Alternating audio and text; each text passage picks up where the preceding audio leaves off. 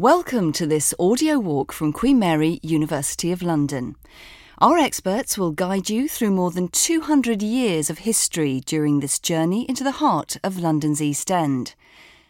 We're heading from Liverpool Street Station through Brick Lane and up the Whitechapel Road to Stepney Green Tube Station.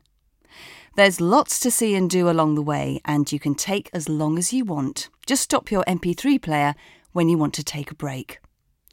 Do remember that when you're listening, you might not be fully aware of what's going on around you, so please watch out for traffic. Right, let's get going. You should be standing outside the Bishopsgate entrance to Liverpool Street Station.